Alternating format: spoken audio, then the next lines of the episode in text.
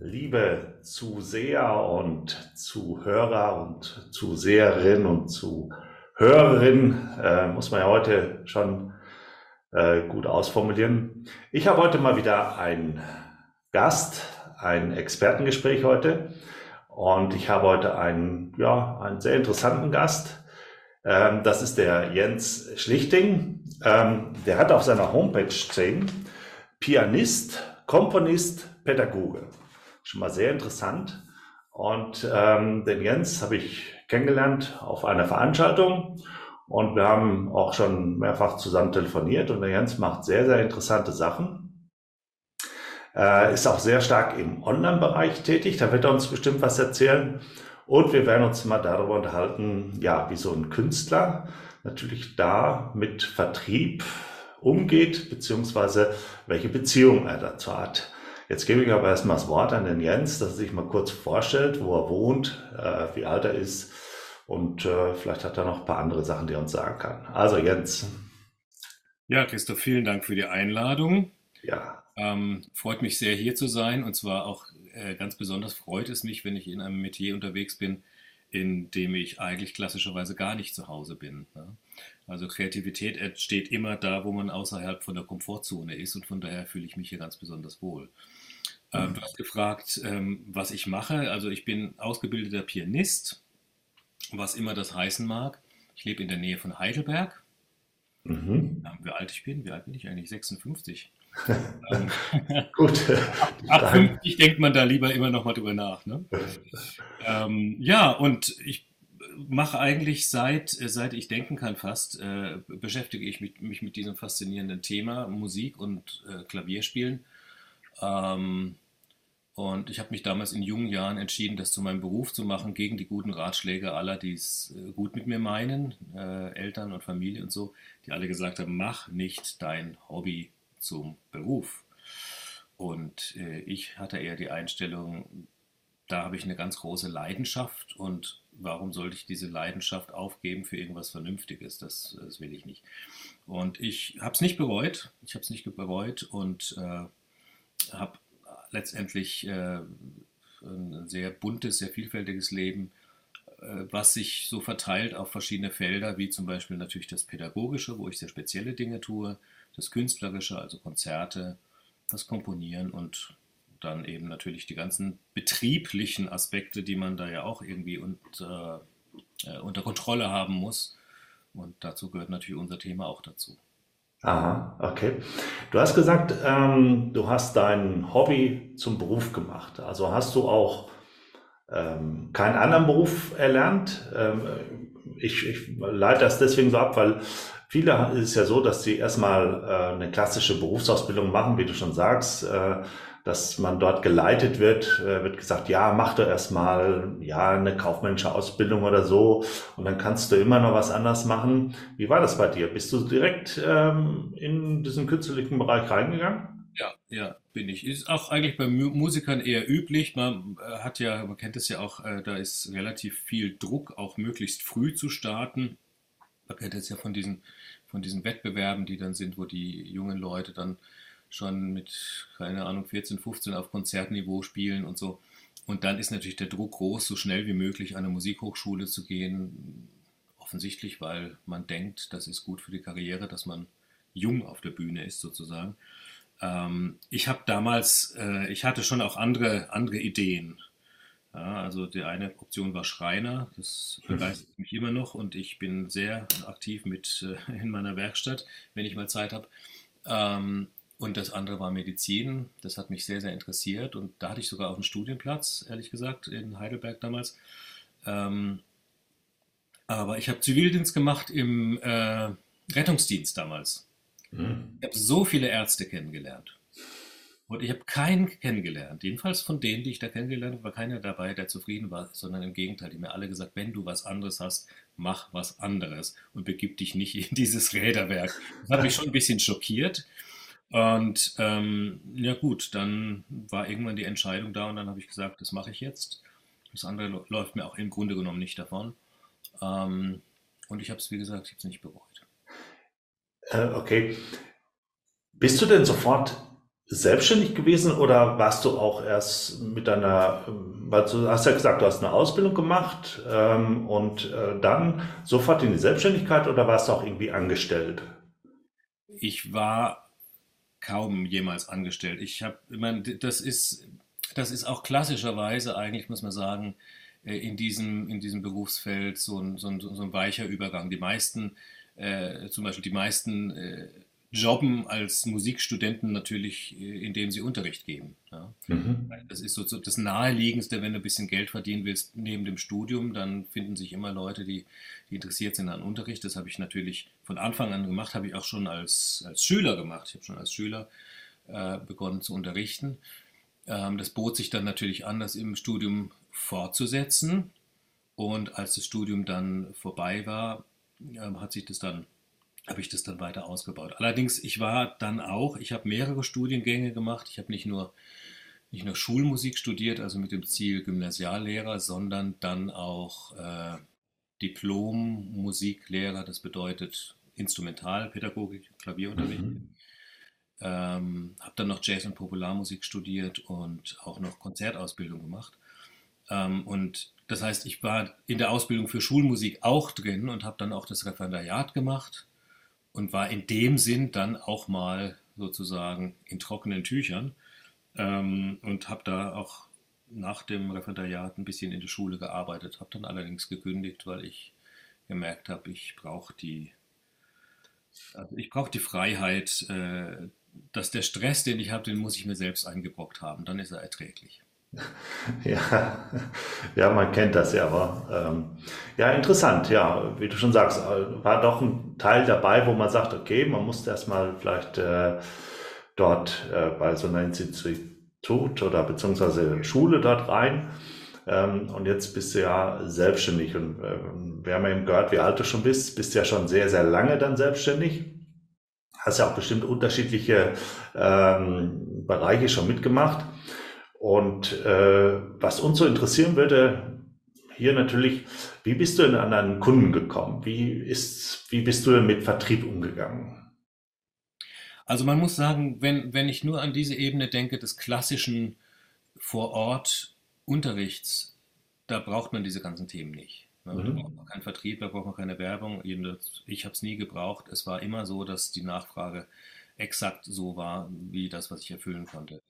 Ähm, in anderen Bereichen ist es anders und das ist, glaube ich, auch für mich war das ein langer Lernprozess, äh, dass ich irgendwann mal angefangen habe, ähm, über diese Sachen nachzudenken überhaupt, ne, dass es überhaupt eine Relevanz hat. Ähm, in der Ausbildung selbst, in der, im Studium, ist es überhaupt kein Thema. Gar nicht. Also weder bezogen auf die pädagogische Tätigkeit, dass man lernt, sich zu verkaufen und sein Produkt zu verkaufen, und genauso auch im, äh, noch, noch viel weniger im Bereich der künstlerischen Tätigkeit. Also du kriegst eigentlich eher so dieses Mindset vermittelt, wenn du fleißig bist, wenn du gut bist, wenn du äh, an deinem Repertoire arbeitest und irgendwie, also letztendlich nur an deinem Produkt mhm. sozusagen, wenn du das optimierst, dann kommst du schon dahin, wo du hin willst, dann entdecken dich, dann wirst du entdeckt und dann bist du auf den großen Bühnen. Und das stimmt natürlich nicht, sondern man muss irgendwann verstehen, dass man selbst als Künstler auch ein Produkt ist. Man muss sich selbst erstmal als Produkt auch begreifen, nicht nur das, was man tut, sondern auch sich selbst als Person. Und das ist auch, ähm, das muss man auch lernen. Ja? Das, äh, das hat man nicht erst. Erstmal hat man da ein bisschen Skrupel und dass man dieses Produkt auch vermarkten muss, also sichtbar machen muss und äh, dem auch ein gewisses Label geben muss. Also man muss dann auch sagen, ich stehe dafür und dafür stehe ich aber nicht. Ähm, auch das fällt schwer als Künstler, wenn man so offen ist für alles. Und, ähm, und dann fängt natürlich auch der Vertrieb an. Dann hat man eine, ein Produkt definiert und, und sich selbst, ähm, wie vermarkte ich jetzt mich als Produkt? Und das ist was, was man eigentlich, wie gesagt, in der, in der klassischen Ausbildung nicht lernt. Und das kam dann irgendwann natürlich dazu, weil ich habe dann äh, ein sehr spezielles Feld eröffnet, nämlich Workshops zu geben. Mhm. Workshops für Erwachsene, die blutige Anfänger sind oder die noch nicht mal Anfänger sind, sondern die einfach nur neugierig sind aufs Klavierspiel. Ähm, und da ist natürlich viel Organisation dahinter, diese, diese Vor-Ort-Workshops von von Hamburg bis München und äh, in der Schweiz, in Österreich, auch in Italien und das alles zu organisieren. Und da braucht man natürlich dann auch diese ähm, letztendlich betriebswirtschaftlichen Prozesse, muss man dann so langsam sich irgendwie doch äh, aneignen. Ne? Da muss man sich mit äh, völlig fremden Themen, die einem auch nicht so liegen, muss ich sagen, auseinandersetzen. Ja, da, das äh, glaube ich. Das sind ja auch nochmal immer ein, ein Feld, ähm, wo viele ja so ein bisschen dran kränkeln, dieses äh, betriebswirtschaftliche. Ich persönlich habe auch, äh, wo ich mich in, wo ich in die Selbstständigkeit gegangen bin, ähm, damals dann extra mal einen Kurs besucht, äh, wie Buchhaltung überhaupt funktioniert, dass ich mal überhaupt weiß, äh, wie Zahlen äh, in so einer Buchhaltung gemanagt werden, ja. äh, damit ich eben dann auch mal mit, äh, mit dem Steuerberater oder Steuerberaterin hm. äh, verstehe, was sie meint manchmal, weil man das von haben und soll und äh, Konten und Kontenausgleich äh, rede, ist, ist ja ein Riesenthema auch. Äh, das, äh, das ist ja überall so. Und ich kann es auch nur jedem empfehlen, sich mal mit diesem Thema natürlich auch äh, auseinanderzusetzen. Man muss ja nicht Experte werden, aber man muss ja wenigstens verstehen, aha, ähm, das sind die Begriffe, die, die man dort hat, äh, weil sonst äh, läuft man da schnell in eine Falle hinein, die kann sehr teuer werden ne, in der Hinsicht. Ähm, aber ich möchte mal kurz zurück. Du hast eben davon gesprochen, von Vermarkten und du hast von Produkten gesprochen. Und dann hast du ja auch gesagt, okay, irgendwann ist das Produkt äh, nicht das Produkt gewesen, sondern du selbst. Ähm, jetzt war meine Frage so, die ich mir einmal gestellt habe, was verstehst du unter Produkt? Ist es ein Musikstück oder ist es äh, das Tun, was du gemacht hast, was du ganz am Anfang gesagt hast? Also das war das, was ich meinte mit dem, was ich gelernt habe. Anfangs war das Produkt in meinem Kopf das Musikstück. Das heißt, mhm. schleift dein Produkt, bis es gut ist und dann verkauft sich so. Und ich glaube, das ist das ist allgemein wahrscheinlich äh, für viele, die auch jetzt nicht im künstlerischen Bereich, sondern im ganz klassischen Business irgendwo unterwegs sind, äh, einfach eine große Gefahr, dass man, man, man steckt viel Liebe und viel Leidenschaft und viel ähm, äh, Feinarbeit letztendlich in sein Produkt, weil man natürlich wegen, auch wegen diesem Produkt diesen Job überhaupt macht, weil man das einfach toll findet, was man macht. Und äh, hat so dieses Mindset, ja, wenn es gut genug ist, dann finden das die Leute schon und äh, kaufen es dann auch, weil letztendlich mhm. verkauft werden. Und das ist bei der Musik eigentlich ganz ähnlich. Und irgendwann habe ich halt erkannt, nein, das ist nicht so. Es ist, ist, natürlich auch so, das ist klar, das Produkt muss gut sein. Aber es, es gehört genauso auch dazu, dass ich ähm, mich selbst sozusagen in dem im Sinn nicht als Produkt, als Marke vielleicht, als Marke aufbaue, ja. als äh, eine gewisse Sichtbarkeit äh, anstrebe ähm, und auch die die Werkzeuge in die Hand nehme, die es braucht, um diese Sichtbarkeit zu erreichen, so dass das Produkt, was hinten dran steht, dann auch gefunden wird. Mhm. Ja, ich glaube, das ist ein großer, großer Bereich. Äh, ich kenne es auch äh, von ja, von äh, Softwareentwicklern, die haben eine wunder, wunderbare Software entwickelt und tun sich dann natürlich schwer, äh, Vertrieb oder das in die Öffentlichkeit zu bringen. Man meint dann auch, ja, ähm, wenn ich das jetzt veröffentliche oder beziehungsweise auf Portale äh, zur Verfügung stelle oder auch in einen Job rein tue, dann wird schon passieren. Ähm, passiert dann manchmal nicht. Man muss da auch dann diesen vertrieblichen Aspekt haben. Ähm, aber wie du auch eben sagtest, äh, was da noch dazu kommt, ist dann eben wirklich diese äh, Persönlichkeit oder diese Marke, die man aufbauen muss. Und äh, wie du sagtest, bei dir war es jetzt äh, die Person, äh, die natürlich als Marke dort läuft. Ja. Ist bei vielen Selbstständigen genauso dass manchmal auch nicht das Produkt unbedingt da äh, im Vordergrund steht, sondern wirklich die Marke. Und wir kennen es ja auch bei ganz, ganz Großen auch. Äh, jeder kennt ähm, diese großen IT-Anbieter äh, wie Apple, wird aber sofort in Verbindung gebracht mit einer Person. Ne? Ja, genau. Äh, und ähm, das äh, ist schon ein, eine wichtige Voraussetzung. Ähm, wie, wie bist du da dran gegangen? Ähm, war das jetzt ein schleichender Prozess oder hast du mal irgendwann gesagt, ähm, du hast ja schon mal angedeutet, irgendwann ist dir bewusst geworden, da muss ich dran. Bist du dann ganz intensiv rangegangen oder war das so ein mehr oder weniger, naja, ich muss dann immer mehr oder weniger machen? Naja, erstmal war es das Letztere. Ähm, das, ich, ich, erinnere mich, dass irgendwann mal, das ist bestimmt schon wieder zehn Jahre her, dass jemand, äh, also bei meinen Klavierkursen kommen natürlich immer sehr interessante Leute zusammen und viele auch aus dem Business und so. Und da war mal einer dabei, der war sehr leidenschaftlich dabei in der Toskana. Da mache ich äh, einmal, einmal im Jahr in der Toskana Workshops für, für musikalische Laien, also nicht für Anfänger unbedingt. Und der war einfach sehr begeistert von meiner Art zu unterrichten und meinen Methoden. Und dann hat er das, das so gesagt, ja, du bist ja eigentlich eine Marke. Und da habe ich gedacht, ja, also das fände ich jetzt fast überzogen, mich so zu bezeichnen. Also würde ich jetzt, also ich würde mit diesem, mit diesem Claim gar nicht rausgehen in die Welt, aber wenn der es halt schon sagt, dann denke ich halt mal drüber nach.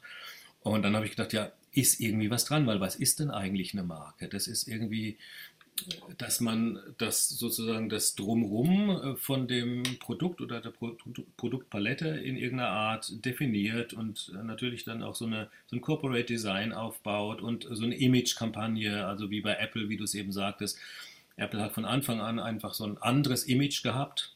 Mhm. Und ähm, das im Gesamten ist eine Marke. Und natürlich ist jeder Mensch eine Marke. Jeder Mensch ist äh, ist äh, individuell und hat so seine, seine Eigenheiten und seine, seine Stärken und Schwächen und so weiter. Und das sozusagen auszuformulieren und das sozusagen ja, zu entscheiden, was davon, was von, von diesen vielen Aspekten ist jetzt interessant und wichtig und gibt ein stimmiges Bild und das dann nach außen zu tragen, das wäre dann die Marke. Und das war so ein Impuls damals für mich, darüber nachzudenken, ähm, weil natürlich das Thema Werbung allgemein, also wie mache ich auf mein, meine Angebote aufmerksam, war natürlich schon lange ein Thema, seit ich das äh, gestartet habe mit diesen, mit diesen Workshops. Und dann habe ich gemerkt, das ist ein Teil von der Geschichte. Mhm. Habe dann später, nachdem dieser schleichende Prozess hier und da Impulse gesetzt hat, äh, später das natürlich dann auch, äh, dann auch gezielter äh, mit in Angriff genommen, bis hin zu dem, zu dem Event, wo wir uns dann auch begegnet sind. Das hatte ja auch quasi dieses Thema zum Inhalt? Ja, da wollte ich jetzt gerade so ein bisschen ähm, ja, hinkommen. Äh, wie gesagt, du bist ja, glaube ich, ich weiß nicht, wie viele Jahre bist du jetzt schon selbstständig? 20, 30? Hm? Ja. ja. Also wenn ich mein Studium mit reinrechne, wo ich tatsächlich, also im Studium war ich schon sehr aktiv mit ja. und mit Unterricht und mit Workshops, also ja, es ist schon mehr als 30, ja. Ja, ähm, und man sieht ja auch viele, viele Veränderungen. Ich meine, man sieht ja bei dir auch im Bild, ähm, von mir aus jetzt auf der linken Seite an der Wand, äh, wo noch die ganzen CDs aufgereiht sind. Ja. Ähm, heutzutage gibt es keine CDs mehr. Wenn du Musik machst, ist, oder ich, ich behaupte es jetzt mal so, vielleicht hast du eine andere Erfahrung, ähm, braucht man gar nicht mehr die CDs hm. zu veröffentlichen das geht heute alles über Streams, äh, veröffentlichte Portale. Äh, so haben wir viele, viele Veränderungen. Gerade, ich glaube, die letzten Jahrzehnte sind extrem rasend gewesen. Weil ich meine, äh, du kennst ja bestimmt auch noch, bevor die CD da war, war es ja noch schwieriger, äh, Musik zu veröffentlichen. Ähm, und CD war ja schon wesentlich besser, dann konnte man die auch sogar nochmal selber brennen und heute eben Downloads äh, ich brauche nur noch hochzuladen und dann äh, ist das mal verfügbar und dann muss ich natürlich in das Marketing gehen. Aber worauf ich hinaus will, ist, was hat sich denn so gerade die letzten Jahre so verändert? Gerade weil wir jetzt über Marke gesprochen haben, deine Marke. Äh, ist das intensiver geworden bei dir im, im Bereich ähm, künstlerischen oder ist andere Themen in, interessanter geworden? Du meinst, ob das Thema Marke intensiver geworden ist? Ja, weil mm, ich glaube, am Anfang, wie du schon sagtest, äh, hat man vielleicht ein Umfeld gehabt. Aber in der heutigen Zeit sehe ich das eben doch so. Ähm, es hat mal einer gesagt, äh, man muss sich das so vorstellen, ähm, die Welt wird immer lauter. Wenn ich, wenn ich gesehen werden möchte, dann muss ich auch lauter werden. Weil sonst gehe ich unter. In diesem Lärm äh, der heute um Marken, über Personen oder äh, sonstigen Bereich ist. Gut, das kommt sicherlich auch darauf an, in welchem Umfeld ich mich bewege und in welchem, in, in welchem, äh, Feld, in welchem Businessbereich. Ja, das glaube ich ist sehr unterschiedlich. Ich meine, es ist einerseits immer dieser, dieser Anpassungsdruck da, die Welt verändert sich und man, man muss heute das und das, ja, das ist ja, das ist ja immer das, was man hört und von, von Beratern heutzutage braucht man das und das. Ähm, auf der anderen Seite hm, habe ich mich da nie so drum gekümmert. Das mache ich auch nach wie vor nicht. Ich interessiere mich natürlich für die Entwicklungen und äh, ich sehe das schon auch mit den CDs zum Beispiel ein gutes Beispiel. Aber ich finde es genauso wichtig, sich dann zu fragen, will ich das? Will ich das so? Finde ich das gut?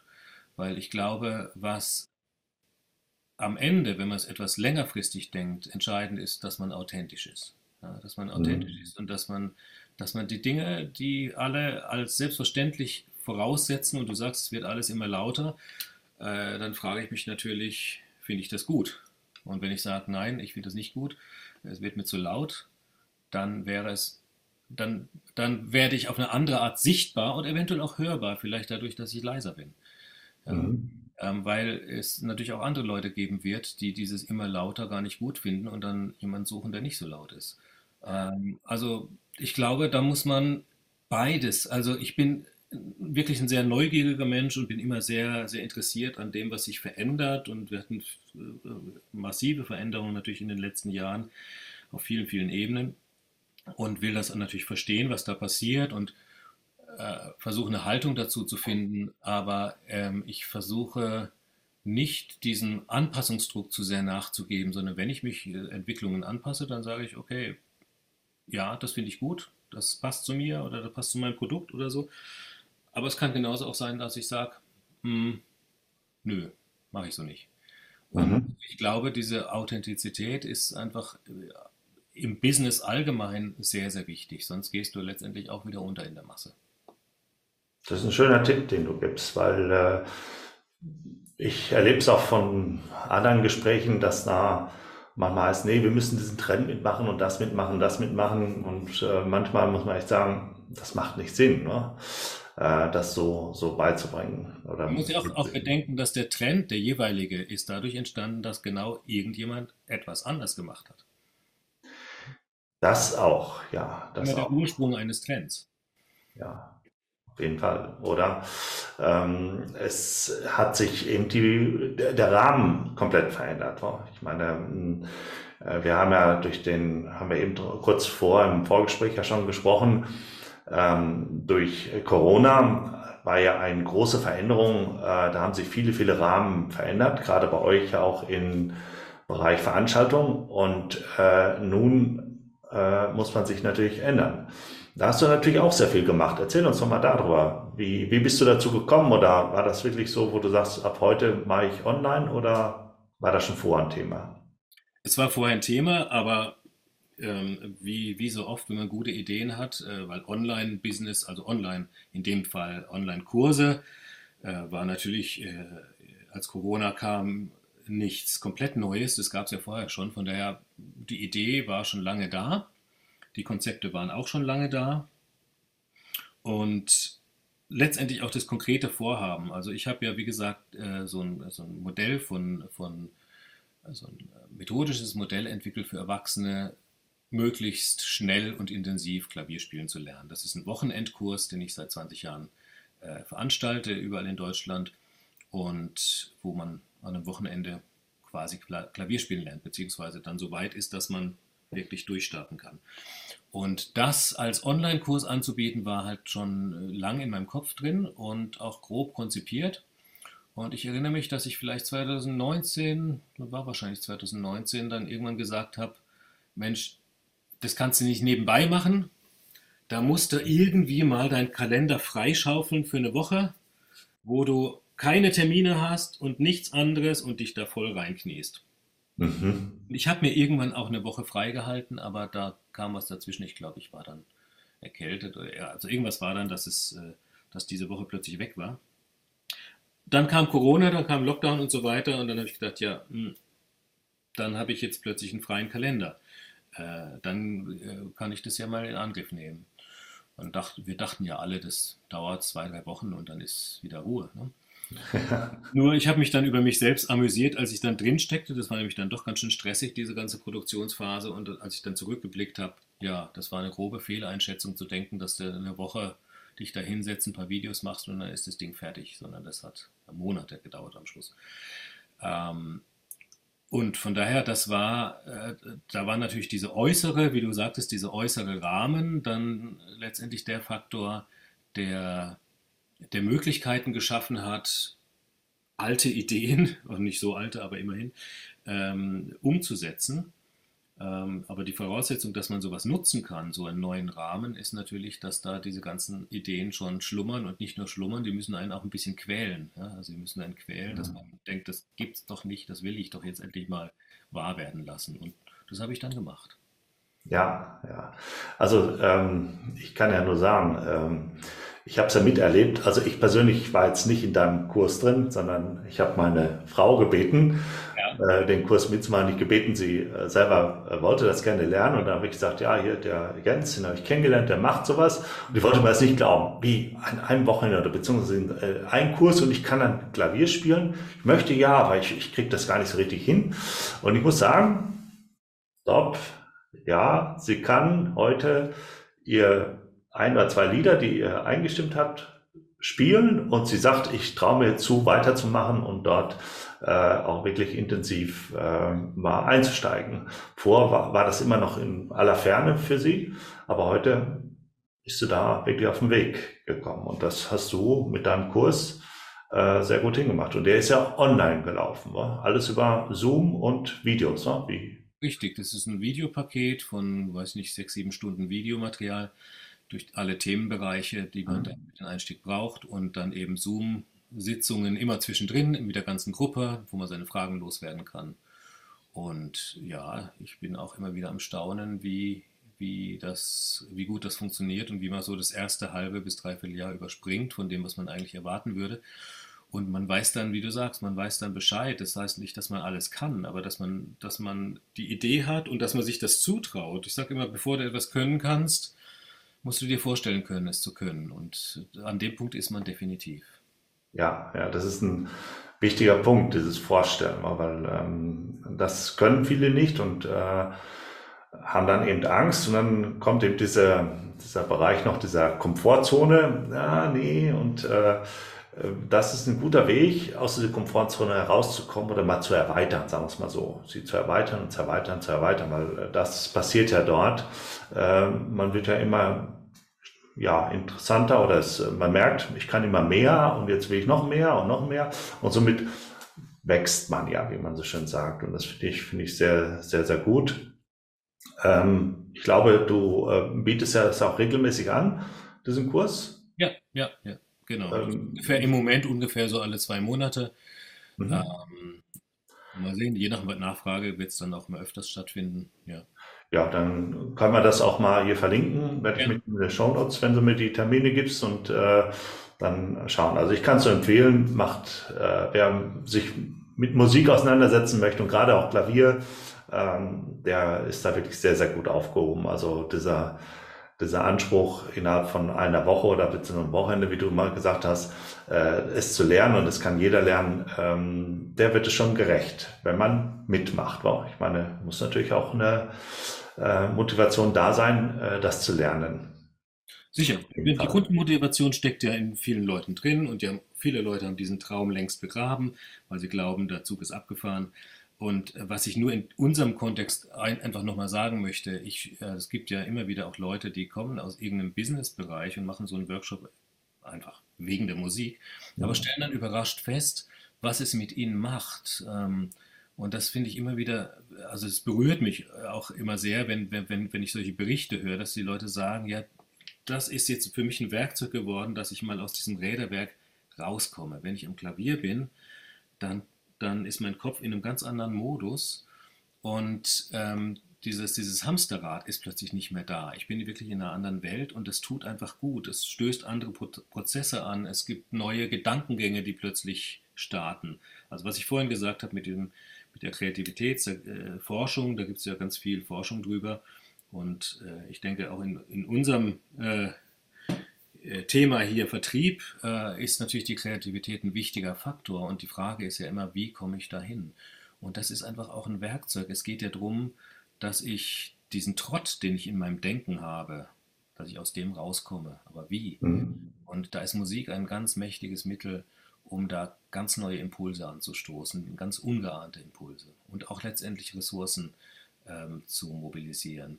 Und das andere ist, dass man gerade in der Musik sehr viel Analogien finden kann über Prozesse, die, aus dem, die im, im echten Leben äh, schwer zu beschreiben sind. Da findet man ganz, ganz schnell Analogien und das ist bei diesen Workshops immer sehr interessant, wenn die Teilnehmer dann aus ihrem Fachbereich ähm, anfangen zu plaudern, wenn man sich austauscht über die und die Übung oder die und die Selbstbeobachtung, die man jetzt hier gemacht hat, dass die sagen, ach, das ist ja bei mir ganz genauso und jetzt verstehe ich ja, aha, wenn man das jetzt so macht, wie du jetzt gerade geraten hast in dieser Übung, das könnte ich ja übertragen auf meinen, auf meinen Lebensbereich. Ja. Das ist immer super spannend. Ja, äh, das das sehe ich eigentlich auch so. Gerade, ähm, wie du schon sagst, ähm, Vertriebler müssen, müssen aber sollten äh, kreativ sein oder brauchen diese Kreativität. Äh, sie müssen Vorstellungskraft haben, äh, dass sie sich reindenken können äh, in den Kunden seine Anforderungen äh, das macht einen Vertriebler schon sehr stark aus, äh, weil nur 0815 zu sagen, ja, ich habe ein Produkt und das kannst du jetzt kaufen, äh, wolltest du nicht, okay, dann gehe ich weiter. Ähm, das ist auch, ein, ist auch eine, ja, eine Tendenz, die ich immer mehr sehe, die im Vertrieb nicht mehr funktioniert, weil das übernehmen einfach, solche Aufgaben übernehmen einfach Systeme. Das heißt, wie ein Jobsystem. Da gehe ich hin. Also ich äh, kaufe heute meine Druckerpatronen äh, nicht mehr von einem Händler, sondern äh, die kaufe ich online. Punkt. Da ist ein Jobsystem, da gebe ich meine Daten ein, welchen Drucker ich habe und dann fällt da hinten raus, okay, du hast zwei Optionen, die und die und dann äh, bestellst und dann kommt es wieder. Vor ein paar Jahren war das noch so, da sind wirklich Leute auch rausgefahren, haben gesagt, hier, du hast einen Drucker, ich kann die Druckerpatronen verkaufen. Das sehe ich ja immer mehr. Und deswegen wird im Vertrieb immer mehr äh, das verlangt, dass man diese Kreativität hat äh, und diese Vorstellungskraft, sich mit dem Kunden auseinanderzusetzen und dem auch eine Lösung äh, oder ihm dann auch was anzubieten, wo er auch einen Mehrwert drin sieht und dann äh, eben auch ähm, mit mir oder mit dem Unternehmen dann ähm, ja, in den Bestellprozess reinkommt. Der Bestellprozess ist, äh, ist äh, das, was der Kunde auslöst und bei mir ist der Verkaufsprozess, also als Vertriebler so gesehen. Und das, äh, da muss man schon mal schauen, dass man da ja ähm, immer wieder Impulse bekommt und ich glaube, da ist die Musik schon ein Instrument, was der eine oder andere sehr gut nutzen kann. Ne? Sicher. Ja. Hm. Du machst aber auch noch was anderes, was ich mal mitbekommen habe. Es hat mich sehr, äh, sehr auch ja, interessiert oder beziehungsweise äh, inspiriert. Du hast gesagt, du machst auch äh, Firmenauftritte, wo du sagst, okay, du gehst in so ein Unternehmen hinein und wenn dort äh, Veranstaltungen sind, dann kannst du dort ein quasi Bühnenprogramm auch darstellen, oder? Ähm, ja, also das äh, das, das, ich weiß nicht, äh, ob du in Richtung Pianomobil jetzt gerade anspielst. Ja, ich glaube, so. Ja, ja. ja da gibt es verschiedene, verschiedene Formate. Also ich habe ähm, einerseits äh, bin ich sehr interessiert, ich habe eben von den Analogien erzählt, die in der Musik drin sind. Und das begeistert mich sehr, das auch äh, ein bisschen nach außen zu tragen und das auch als Medium zu nutzen. Also das heißt, diese künstlerische Seite und auch die, die Analogien, die dem, äh, dem Fluss des Lebens entsprechen, wie die Musik ja auch im Fluss ist. Und äh, mhm. da gibt es ganz tolle Sachen und da habe ich schon, schon einiges gemacht an äh, äh, Veranstaltungen, zum Beispiel in der, in der Energiewirtschaft, ne? dass ich dann moderiert habe, dass ich, da waren Vorträge aus der Energiewirtschaft, das war ein großes Panel und so weiter. Und dann habe ich einfach gezeigt durch die Musik, wie die Problemstellungen, die zum Beispiel die, die äh, wie gesagt, die Elektrobranche hat, die mit ihren Netzen und mit den Kraftwerken und mit den vielen Playern, die da mitspielen, wie kann man das im Fluss halten und trotzdem die Veränderung managen? Äh, das ist ja das Problem für den Musiker eigentlich auch immer. Ja? Mhm. Ich bleibe im Fluss, die Musik darf nicht stehen bleiben und ich muss sozusagen diese ganzen kommunikativen Prozesse im Orchester und so weiter äh, auf verschiedenen Ebenen miteinander ausgleichen, während das Leben weitergeht, während die Musik weiterfließt.